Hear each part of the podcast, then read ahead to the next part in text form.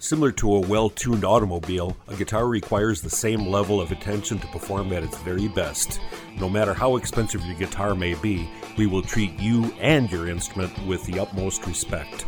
Call 920 723 1733 or visit jeffsguitar.com. Jeff's Guitar Clinic in Fort Atkinson. We love guitars. The attorneys at Gingras, Thompson, and Wachs have had the honor of receiving numerous awards for their work both in and outside the courtroom. But just as important as receiving accolades for being skilled attorneys, it's equally important to give back to the community in which they live and work. If you want a personal attorney that can help you in so many different areas, they've got them. They're in Eau Claire, Madison, Milwaukee, and Waukesha. They're easy to reach. GTWLawyers.com. That's GTWLawyers.com. Okay. Welcome to another podcast, Sly'sOffice.com, brought to you by the operating engineers, Local 139, Madison Teamsters, lo- Local 695, Madison Firefighters, Local 311, and Madison Teachers Incorporated. And of course, we'll be seeing all those folks coming up on Labor Day. That's not very far away now. John Nichols from the Capital Times and The Nation joins us. John, I'm going to uh, play some clips from different governors and then you analyze uh, the effectiveness of it. Okay. All right. I'll do my best. Okay. I'll do my best. So this is all regarding uh, people getting COVID shots. First, we'll go with the uh, Irish Catholic tough guy from New Jersey. Okay. You ready? All right. Okay. Here we go. This is Phil Murphy. Here's how he reacted. Please get vaccinated if you are not vaccinated. Please get vaccinated. Period. These folks back there have lost their mind. You've lost your minds. You are the ultimate knuckleheads, and because of what you are saying and standing for, people are losing their life. People are losing their life, and you have to know that. Look in the mirror. Look in the mirror. Barry. Okay. Now, I don't want you to comment on until I play all these, okay? Listening in. Okay. Now let's go to the Catholic governor of Louisiana using a little guilt. To those against masking. I hope you do. I do. I've heard it said often Louisiana is the most pro life state in the nation. I want to believe that. It ought to mean something. All right. And then finally, here is the, I don't know what his religion is. Maybe he's Catholic. Here's the governor of Florida. Joe Biden has taken to himself to try to single out Florida um, over COVID. What is his big solution? What is he so upset about Florida? His solution is he wants to f- have the government force kindergartners to wear masks in school. He thinks that should be a decision for the government. Well, I can tell you in Florida, the parents are going to be the ones in charge of that decision. So, Uh, okay. Oh, here's a little more. why don't you do your job? Why don't you get this border secure? And until you do that, I don't want to hear a blip about COVID from you. All right. There you go. Uh, let's analyze how, how those three men have handled this situation. Well, um, here's what I know. Uh, we have a COVID outbreak. Mhm, a It's big one. very, very bad. It's very bad in some parts of the country. Um, and the interesting thing is that it's bad in Louisiana and it's bad in Florida. But the difference is in Louisiana, they're actually trying to do something about it, whereas in Florida, it is so bad right now. Things are things are so bad right now that folks are literally, you know, canceling programs, canceling initiatives. Uh, there's an open legal battle between the school districts and the state over masking and things of that nature. And Florida right now has repeatedly hit records for not just new infections, you know, just tens of thousands of new infections on a daily basis, but also for the number of hospitalizations. And here's the interesting thing, Sly records for the number of hospitalizations of young people. This is a very different pandemic uh, or different manifestation of the pandemic. And so Florida's a kind of a nightmare zone. And if you read the papers in Florida, they've gone beyond, the editorial pages have gone beyond condemning De- DeSantis.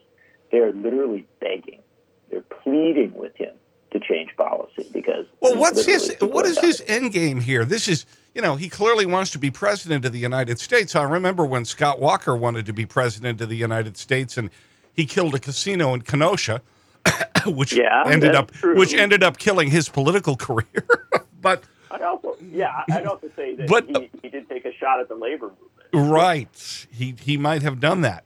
So, but what's the end game here for DeSantis? He. uh it's not like he doesn't have a serious opponent in 2022. He may be looking at 2024, but Florida is still close enough that he could very well lose. Well, there's a couple things. Let's put those both in perspective. Um, first off, let's do the Florida thing, and then we'll go go national, uh, and why he is taking this, frankly, incredible risk. Uh, after, at some point, not at all, but at some point, being a, at least vaguely responsible governor uh, during the, the last year and a half. Uh, first off, in Florida, what he's doing is incredibly destructive um, politically. It, it is doing severe harm. There's new polling out from just the last couple days that shows that um, Charlie Crist, the former governor, uh, who has, you know, he's been a member of Congress, but he has struggled to get back into statewide politics without much success for a long time, is now ahead of DeSantis for the first time in polling.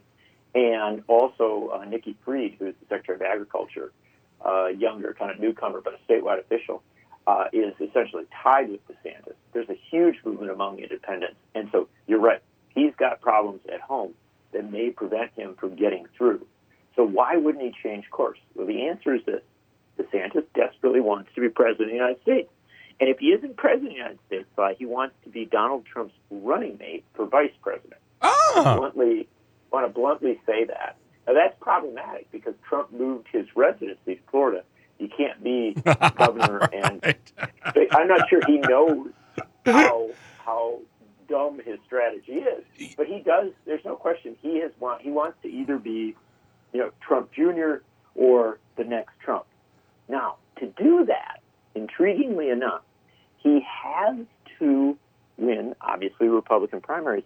To win those Republican primaries, he's got to be crazier on this issue than Kristi Noem out of South Dakota. And oh, she, now she's got her own little super spreader going on this weekend. Sturgis, Yeah, yes. Same, same as last year. Right. Um, where they actually charted the spread of the disease into Minnesota and other states.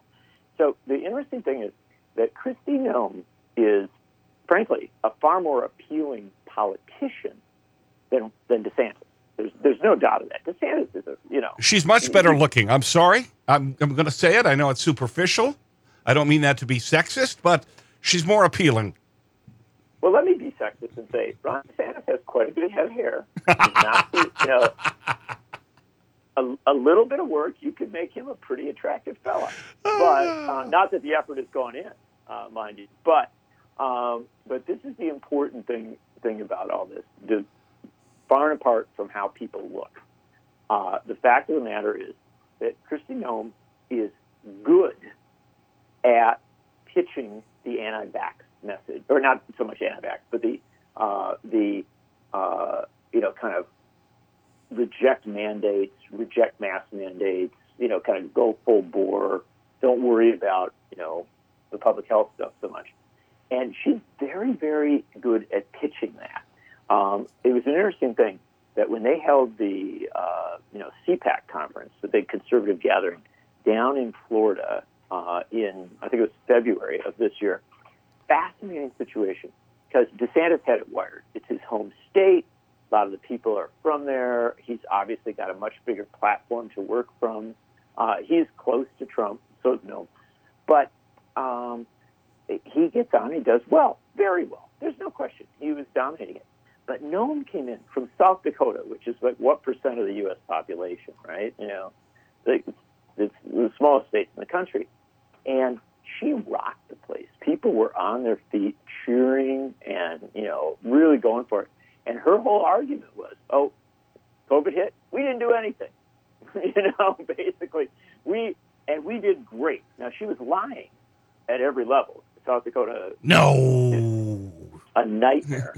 but the fact is, I'm not. I'm charting this thing pretty closely, watching these candidates line up, and I will tell you very bluntly, there is simply no question that DeSantis sees other candidates, not just Noem, but Noem as a, as a particular uh, standout, other candidates lining up in that lane of we looked at COVID and we decided that it was more important to stay open, keep our businesses running, do all that stuff.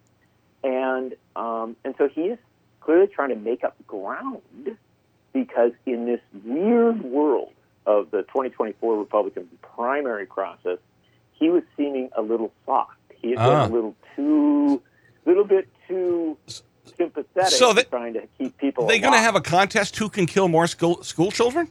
And I'm not being flippant. No, it's proportional, Sly. Oh, Uh, you know, because uh, obviously DeSantis will win because Florida has a lot more people. Um, but the interesting thing is, it's not school children, although children are more vulnerable. It looks like to this Delta variant. It's teachers and parents and school janitors and you know yeah, right. clerk in the office and people like that. That's who's really threatened by this, and that's why school boards in Florida are literally going into the courts to try and defend mask mandates Well- because it's a real issue. For you know, you know that last year, just to give you one final thing, last year when DeSantis pushing school opening way before it should have happened, there were teachers there were teachers actually taking out life insurance. Lovely. All right, uh, a little closer to home. Here is our very own Glenn Grothman. Here's that exchange. Your message to the public. What what do you tell anybody out there who is, is currently not vaccinated? Well, I don't have a message. I think the message on the internet, you can find all sorts of people saying different things. I would talk to people in the medical field, not only doctors, but nurses as well, and see what their opinions are. What do you believe about it? With the vaccine being safe? Well, um, I think there's unquestionably, particularly older people, uh, benefits to the vaccine. But I am, I am not going to play doctor to everybody in Dane County tonight. So, uh, you know, we voted for the vaccine. We put billions of dollars into it, and uh, we certainly turned it around quicker than anybody thought. Are you vaccinated, Congressman? Um, I, I don't like to get into taking sides on it. Okay, so that's And then he just walked away. he walked. He walked. He. AJ AJ Bayatpour, who by the way is a great reporter from Channel. Twenty Seven, Really really, very good. Yeah, yeah, yeah. He, he just walks good. away from him. Listen, that was the end of the interview. help me out, Sly, because you're you're a man of the world. You know, you've been out, you've done a few things. You got your vaccine, right? I sure did. Like you're kind of proud of it, aren't you? Very. I am too. Like I got my vaccine, I was I would have taken it sooner if I could have. Although it now turns out, you know, because we were worried about how long things last, maybe maybe it's good we were a little slower in the game. We didn't get it as quickly as we wanted. Um, but so here's the deal. Um, why is it a political statement? You know, taking a side to say you got that, right? I mean, it might be saying, I think if you're Glenn Grothman, right, you can say, I think people can make their own decisions. Stuff. I got mine, right? Do you know who, what? You know the the radical kind of left wing activist who says that? Donald Trump. Yes. Yes. Trump got it. He got his vaccine. He acknowledges it. In fact, I think he was elbowing, you know, like people aside at the White House to get his first. All right, one more clip. Um, one more clip before we take a break. And this takes a lot of chutzpah, or I can't remember how Mich- Michele Bachmann pronounced it, but I believe it was Schutzpah. Okay. So this is Sara Fagen, who's a Republican operative. She said this on Meet the Press without any pushback yesterday, uh, talking about President Biden in this pandemic. I mean, people are frustrated everywhere, and you know they were told when the vaccines came out and when they got vaccinated, this would all get better, and it's not. And some of it is the unvaccinated, but you know we're seeing these breakthrough cases, and so I think any chief executive is experiencing frustration from uh, uh, their constituents. But at the end of the day, you know, this is Joe Biden's pandemic now, and that has become very, very clear. You know, he rode into office as cases were starting to go down after winter. They're going up, And, you know, even though his approval is holding strong, if we were sitting here a month from now, I don't think that's going to be the case. You know, that's a pretty remarkably galling thing to say. Well, there should have been a little pushback because you do realize that that it was literally on the day that Trump left office, that Biden took office, that I think we wasn't that the day we passed. I hope I'm right on my numbers here. Four hundred thousand dead, and I mean we were. It, there was a horrible, horrible spike um, in that period there. I mean, it was a it was a really that midwinter time. I mean, she's she's right. The cases did go down when Biden took office, and he started to aggressively push uh, the vaccinations, and, and frankly, uh, did all sorts of things that Trump had done, like mass mandates but, for public transit. But for her to say that the breakthrough cases are this, having the same effect as people that are unvaccinated is literally no, a, a, lie. Yeah. All right, we'll take a break. John, we'll take a break. John Nichols from the Capital Times and the Nation at slysoffice.com. I want to thank all the labor unions here in Dane County that help keep slysoffice.com up and going so you keep up to date, whether it be the Madison Firefighters, Local 311, or the Madison Teamsters, Local 695 or our friends at Madison Teachers Incorporated. These are some of the most active local unions who organize, organize, organize, and constantly stand up for workers. Thank you from slysoffice.com. When you're looking for a new computer or need help with one you already own, call 231 8000 and Madison Computer Works will get things up and running for you. Madison Computer Works, computers that work for you. Welcome back to slysoffice.com. Talking to John Nichols from the Capital Times today, brought to you by our friends at Madison Computer Works, a great place that takes great care of their employees with excellent service. If you are an idiot on computers like me, they're the place to go. Also, Jeff's Guitar Clinic. Thank you to Jeff in Fort Atkinson. All right. John Nichols from the Capital Times, as I said, with us. Uh, let's talk a little bit about the primaries that took place in Ohio last week. This was to fill Marcia Fudge's seat from the Cleveland Akron area. This is a very gerrymandered district. The Republican legislature there drew. It's a it's this is kind of like when Wisconsin Republicans put Racine and Kenosha together yeah, uh, it was. Exactly. It, it's really just a. It's a way of disenfranchising African American voters. So that aside, uh, here this is from Stephanopoulos. Not just far left support. Sarah, Sarah brings us to the elections this week. Donald Trump had a victory in an Ohio primary race, uh, but on the on the Democratic side in that Cleveland race, one more time the mainstream Democrat defeated the progressive Democrat. Donald Trump weighed in on the Democratic primary, too. There was a lot of Trump Republican money in Ohio. You know, I'm from Ohio. I've been a leader in the state, an elected leader in the state. I was on the ground here. As soon as you hit Cleveland and Akron, those ads that were coming from dark money from Trump re- Republicans like Kraft and others really made the difference here. But at the end of the day, what progressives are celebrating is that we won black, white, brown, working class people. We won Cleveland and Akron. We won the district where the opponent, Shontel Brown, lived. Her own neighbors voted against her. What ended up happening was in the suburbs that are mostly wealthy and mostly white, those ads worked. And the turnout should be the story because the turnout was less than 20% in an area where Ohio needs to be blue next year if we're, if we're going to con- continue to call our state purple. All Otherwise, we're going to be calling it red. All interesting point. Red. All- okay. Uh, well, that's nice spin, but when you lose by six points, you've lost. Mm-hmm. It's true. um, uh, and it's also, look, I think it's, I think it's accurate that um, a tremendous amount of money came into that district from outside with the purpose of defeating Nina Turner, um, the former Ohio State Senator, statewide candidate who was closely aligned with the labor movement, closely aligned uh, more recently with Bernie Sanders' presidential campaign. And uh, Nina Turner took uh, an incredibly hard hit in, you know, from dark money, from, you know, a lot of negative attack ads. But there's also another reality that, that you have to put in the mix and you have to be, be honest about. And that is that Cleveland politics, especially, is a very complex politics. And there are political organizations in Cleveland that have operated for generations now and that, you know, nurture up candidates that, that work very, very hard to get members of their organizations and allies of those organizations elected.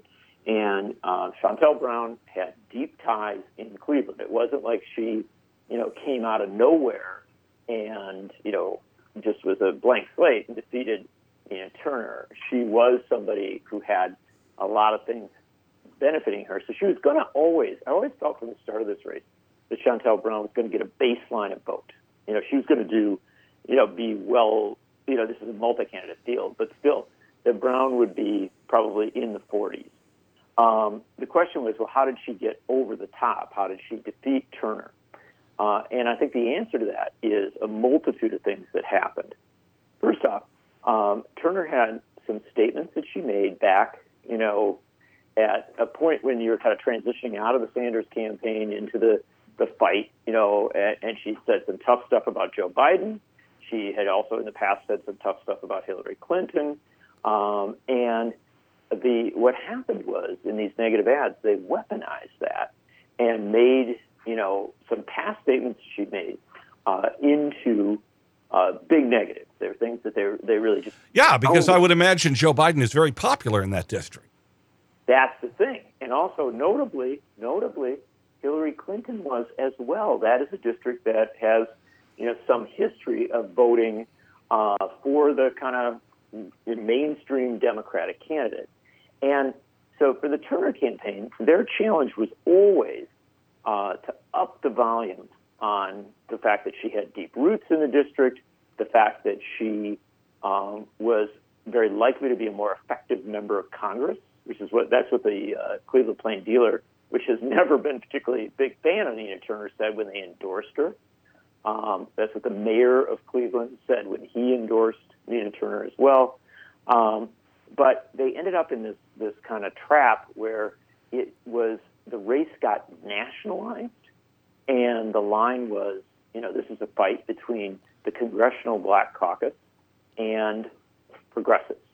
Now, that was always a, a false premise, right? Because many members of the Congressional Black Caucus are progressives who were campaigning for Nina Turner. Um, so it was much more nuanced uh, fight there. But I do think that it was, frankly, that, that this so called nationalization of it made it difficult. There's one other thing I'll say about this race that I think is important, uh, or two little quick things I'll say. First off, Nina Turner is a remarkable political figure. Uh, and somebody who, had she won that nomination and gotten to Congress, she would have fought um, as hard as Cori Bush and others on a host of issues. And frankly, I think she she would have been a fantastic member of Congress and a really important member of Congress. Um, the second part that I think, the second element that I'll, I'll mention quickly, is that um, there's this line that okay, well, you know, Turner got beat, so progressives are really in a bad place, and now everybody's got to reposition toward you know more of a centrist stance. The funny thing is, I've heard that line before. I heard it back in 2018 after Alexandria Ocasio Cortez won, and then a couple of progressives lost some primaries, including Cori Bush, in uh, later in that summer of 2018. They're like, "Oh, the progressive thing is over. It was just AOC." Um, turned out that was completely wrong uh, because in short order, uh, Ilhan Omar, Rashida Tlaib, and others won. Well, and I also Uh, think I think we're kind of skipping over, and they are deliberately skipping over the fact. And, and I'm not really on one side or another on this. You know, I mean, to me, I, I'll vote for the person that I think is going to be the most effective and honorable Yeah. representative. So I don't always clearly fall in one camp or the other.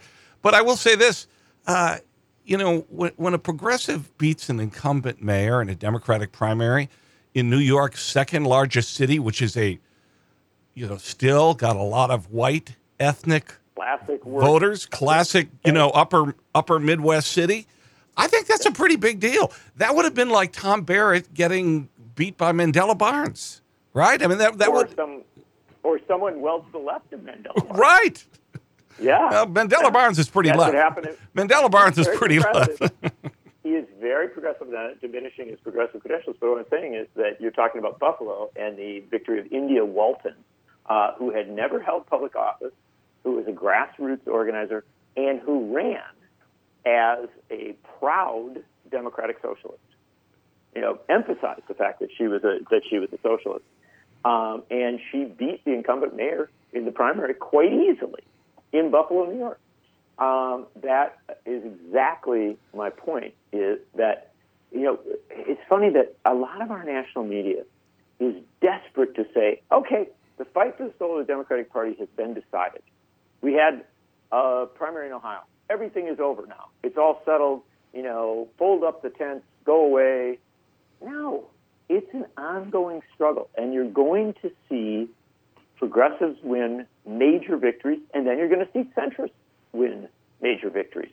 And there isn't going to be an easy resolution to this for two reasons. Number one, um, it really is a legitimate divide. There's a there's a, there are real differences, people are going to line up, and and we'll see where it ends up eventually. But two, the other thing that's really important to remember about this is that um, these are different personalities in different places. Yeah. And so yeah, hard can beat a to hard to see that. It's hard to see that from Manhattan sometimes, John. Uh, Mm-hmm. Well, it'll be interesting to see how this sort of folds into the U.S. Senate race in Wisconsin for the Democratic nomination. Mhm. I think it will, and I think, but this is one thing to keep an eye on. That, to my mind, is a very interesting thing. Um, you were pointing out, you talked about Mandela Barnes, one of the now, what is it, 300 candidates for the Democratic nomination. Um, you know, it's, it's pretty, it's a large and growing field. We have yet to see Um, Edmund Jose's son get in the race, but we'll, you know, I'm hoping for him. yeah. Yeah, remember when remember when he ran some attendant at his you know at his car repair place or whatever Uh-huh. he owned up there, uh, whose name was Zimmerman uh, for Secretary of State, and so and that was the same name as the incumbent. Right. he is, Edwin Jose. We could do a show on, but let's let's put him to the side. Um, one of the great political figures in Wisconsin politics. Um, but um, the the in the Senate race, you were mentioning Mandela Barnes. Mandela Barnes is very progressive. There's simply no question of that. He is not the only progressive in the race. There are people who share many of his values and many of his ideas. Uh, and I'll give you an example of Tom Nelson, who's been, you know, sharing the same stances on things like Medicare for all, et cetera. Um, but one thing that Mandela Barnes has done that is smart, and frankly that Tom Nelson's doing, and some of these other, even Sarah Godlewski, I was just talking to her, and she's similar things. They're getting out a lot to the whole state, right? And so that is a that's a subtlety of this thing that needs to be understood. You know, yes, the stands you take on the issues matter. That's a big deal. It should matter. But also the way that you campaign, how you mount your your candidacy. And I'll note that um, in Mandela Barnes' case, when he launched his candidacy, if you looked at his opening video for his campaign, which I thought was very well done, I mean, that thing was packed with farmers. He was he was in barns walking walking with farmers, and he was on loading docks in places that I don't know where the loading dock was, but it looked like Beaver Dam or such. And and so um, that knowledge of where you're running and that understanding that your message uh, is one thing, your stances on the issues, but also how you connect with people often makes that message work, right? It resonates better because people have met you, they've seen you, and they actually see you connecting it to who they are and what matters. to them. That's that's right. I- So, sometimes it has nothing to do with a label. All right, let me uh, let me finish off with this uh, today. How Donald Trump is not in jail has always amazed me. he is he is really one of the most brazen people on earth, and and usually pretty clumsy about it as well. But somehow he seems to know where the edge is. Uh, let me play this. Uh, this is from this morning on MSNBC. What was the most shocking to you? just how directly, personally involved the president was, the pressure he was putting on Jeffrey Rosen.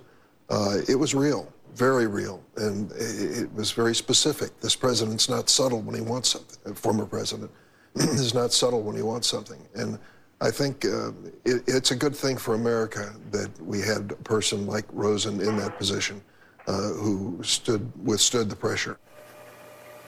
That was Senate Judiciary Committee Chairman Dick Durbin on CNN yesterday, speaking about what he learned from former acting Attorney General Jeffrey Rosen about Donald Trump's attempts to subvert the election.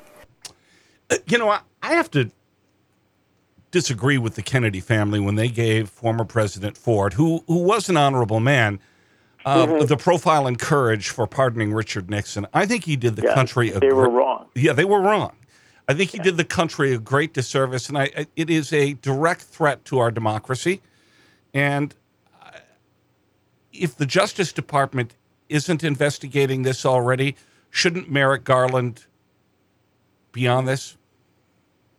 Yeah, Merrick Garland is not doing what he should do in this circumstance. Well, we don't Um, I- see. We don't know what they're doing. We don't know for sure, but he should publicly be saying this. This is something worthy of, of investigation, and that we're either he's doing it or that a U.S. attorney in the proper jurisdiction is, is acting. But the bottom line is that that this is a big deal, and one of the problems is that so many of the response to uh, the crisis of Trump's last month in office, his attempt to subvert the election, his attempt to hold on to power uh, illegally, illicitly, and I will note violently, um, uh, that that so much of it's being kind of run through bureaucracy, right?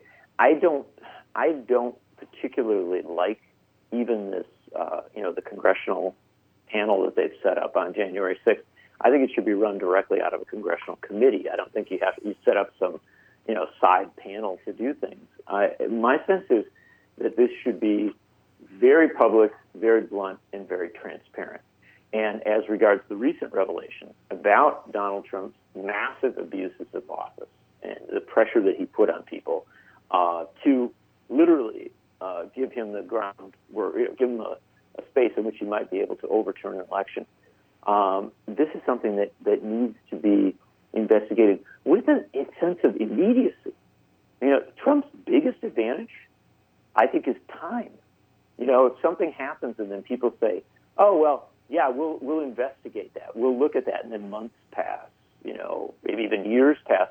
Well, then it, it becomes normalized. It's kind of like, oh, okay, well, I guess you know, big deal, but not big enough to get urgent about.